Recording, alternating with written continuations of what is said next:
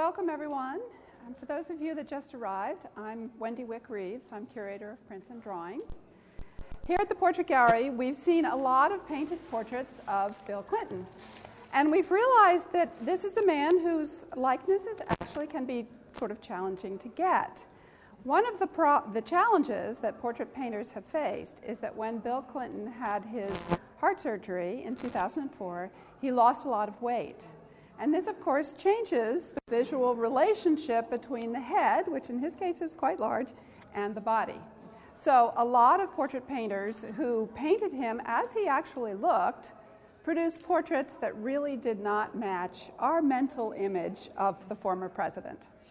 So, I just mention all of this because I was struck by the fact that when I first saw this portrait of Bill Clinton by Chuck Close, which is on loan to us for the rest of the year, I came at it from the side as coming around the corner, and although it is very large and really very abstract, I instantly recognized it as Clinton, which I think is quite, um, quite a fascinating aspect of this portrait because as you stand close to it, where I am right at the moment, what you see is something um, very abstract, these squared off, diamond shaped units filled with exuberant color.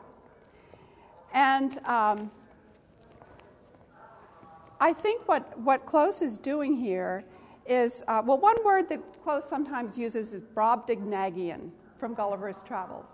And if you think of yourself as one of those Lilliputians climbing up the giant's face, this kind of replicates that experience of being too close, of seeing the details and not seeing the whole, which is actually quite impossible from that close up.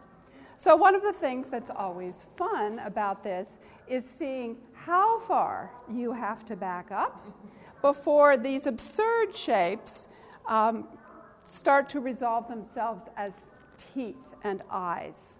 What we're seeing from close up are hot dogs and donuts and lozenges of exuberant color. Quite wonderful. Close first met the president in 1996. He photographed him. He then photographed him again for the cover of New York Magazine in 2005. The two men really hit it off. Close was very struck by Clinton's charisma and he noted this intensity about Clinton. As he said, in Close's words, he has an almost, when Clinton looks you in the eye, he has an almost laser beam like lock thing that he does. And this intensity was something that Close loved and really wanted to capture. When Close decided to blow his photograph up into one of these gargantuan paintings, he wanted uh, Clinton's approval, and in fact, he did get his blessing to make this painting. Now, of course, Close himself paints close up. He is right next to the canvas as he is proceeding. And I'm sure you probably know that the artist in 1988 suffered a spinal artery collapse, which left him quite paralyzed. He is wheelchair bound. He paints with a brush strapped to his wrist. He has a special easel that goes up and down and also tilts from side to side. And that remar- but that remarkable story of rehabilitation and return to art making is, has been long since told. Um, he's, he's been doing this for decades now. I think what's fascinating to me to think about, perhaps, are other challenges that Close has dealt with his entire life. He was, and maybe some of you know this, he suffered from pretty severe dyslexia since childhood. So he had to find alternate methods for learning and trying to reduce information into smaller sizes that he could cope with. Um, he has he developed a very methodical, painstaking approach to um, to learning. And I think these experiences really do help explain a lot of his approach, a lot of the attributes of his art. His focus on something small in the service of something larger, his refusal to take the easy way out, his constant experimentation, his forcing himself to meet a challenge, all of his innovation. I think all of these attributes may perhaps be rooted in the experience of coping with learning disabilities all through his life. But there's another challenge that is, I think, has an interesting resonance to the kind of pictures that Close makes. Close suffers from something that is popularly known as face blindness. Prosopagnosia, I think, is the medical term. You see why I have to have my notes here. And the people who suffer from this have an inability to recognize faces. As one person uh, mentioned, if you turn your face one inch to the right, I see a whole different face. So some people cannot recognize the face of a family member. In some extreme cases, they can't even recognize their, their own face. One bearded gentleman talks rather humorously about being out uh, shopping or something, and he passes a mirror and he decides to preen his beard. And he's looking at the mirror, preening his beard, and realizing that the bearded gentleman in the mirror isn't preening his beard. and he realizes he's looking through a window at another bearded gentleman, and he can, couldn't even recognize his own face. Close is not quite that extreme a degree, but um, he does, and he does talk about this quite openly. There's also a new biography of Chuck Close by Christopher Finch that came out last year that I can recommend to you. Um, so you can get this, this interview where he talks about, about this condition online. It's really very interesting. Um, but I think it's quite fascinating that because of this situation, Close decided to focus his entire career on faces. Ultimately, he figured out that if he reduced faces to two dimensions, that he could learn them better. So part of this was a technique for him to learn faces. So, what he did from, from the earliest time that he started doing these portraits is to take photographs uh, of his friends, a very simple frontal mugshot, passport type of photograph. He would grid that photograph, and then he would transfer those bits of information from each grid onto a very enlarged canvas. So, this was his process. Um, and Remember, I mentioned the tilting easel. In this case, although the, the units are diamond shaped, he could actually tilt that painting. So he was actually painting across like this in squares, just transferring that information. And his ability to then translate the color density of that gridded photograph into paint is really an extraordinary accomplishment.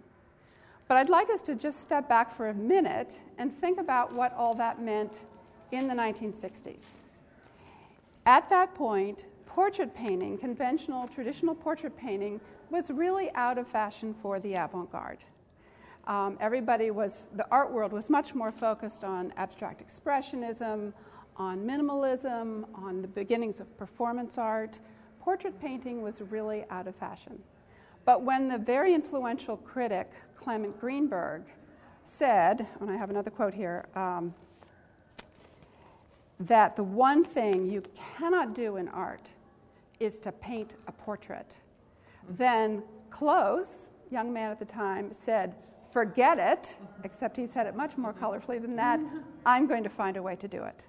So that was his challenge to himself. He knew he was being transgressive in taking up portraiture. In fact, one of my favorite quotes of his is because it so defines the challenge of portraiture at this time period was when he said that the dumbest, most moribund, out of date, and shop worn of possible things you could do was to make a portrait. Nonetheless, that's what he decides to do. And um, he had, of course, always marched to his own drummer, he always set himself challenges. So, in a way, this is very characteristic of, of, um, of the person that he had grown to be. And he knew the work of Alex Katz and Andy Warhol and Philip Pearlstein, artists that he said had really kicked the door open to an intelligent, forward looking kind of figuration. So, this is what he was trying to do. And what they were all trying to do as they reinvented and reinvigorated portrait traditions was to be very detached. They wanted their pictures to be content free, no biography, no narrative, no sentiment, no psychological probing, which had been a part of portraiture for so long. And certainly the colossal size helps, um, helps them attain this kind of feeling. And certainly that sort of focus on the unit and the process is part of that as well. Um, Close was in, very much a part of his time in that time period. He was inspired by these huge canvases of abstract expressionism. He was inspired by that all overness, by that surface pattern, by that lack of hierarchy, no one area being more important than any other. So he's absorbing all of these ideas from the artists of his contemporary world in the 60s. But I think what's so interesting is that he has remained so innovative, and he seems just as much a towering figure to our art world today as he did then. And it's a very different art world in some respects. Think of, for instance, the whole notion of photography. In the 60s, photography was very low in the hierarchy of, um, of art forms. And so the idea of copying a photograph into a painting was absolutely unheard of. And the whole notion of, pho- of photography, as we understand it, is really different now than it was then. The renowned art historian Kirk Varnedoe had a very interesting way of, of phrasing this um, when he was saying, for a generation of us born, say, after 1980, um, there's a whole different sort of visual relationship to photography. First of all, everyone understood that photography was malleable, it could lie, it could be changed and, and manipulated, it could be inconclusive. And secondly, they naturally read grids of bits as the basic matrix of fact. And the face of reality, Varnedoe pointed out, looks fractal.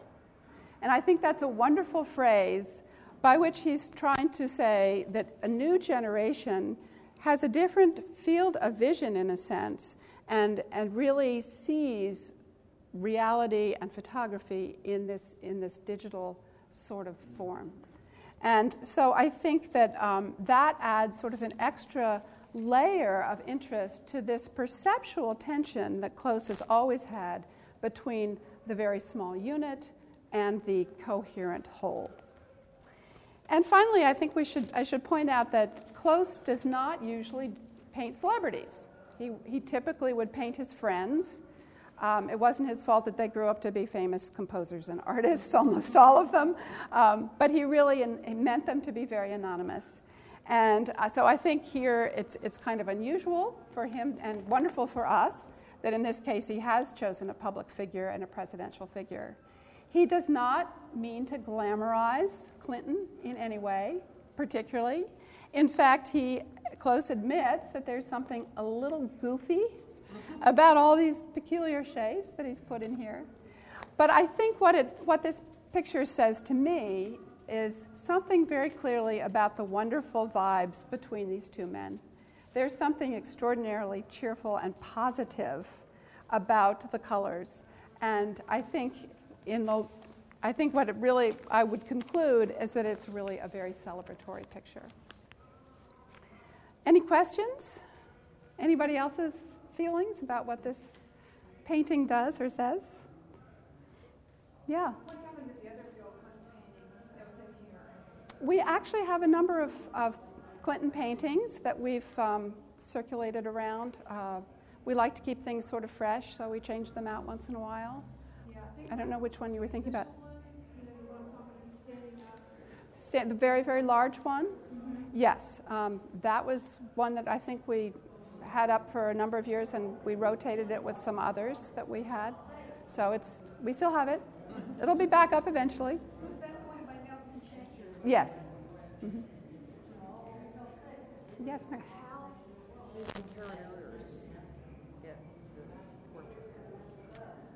I don't know how the current owner, the person who's lending it to us, got this portrait. I don't know the answer to that. It wasn't commissioned.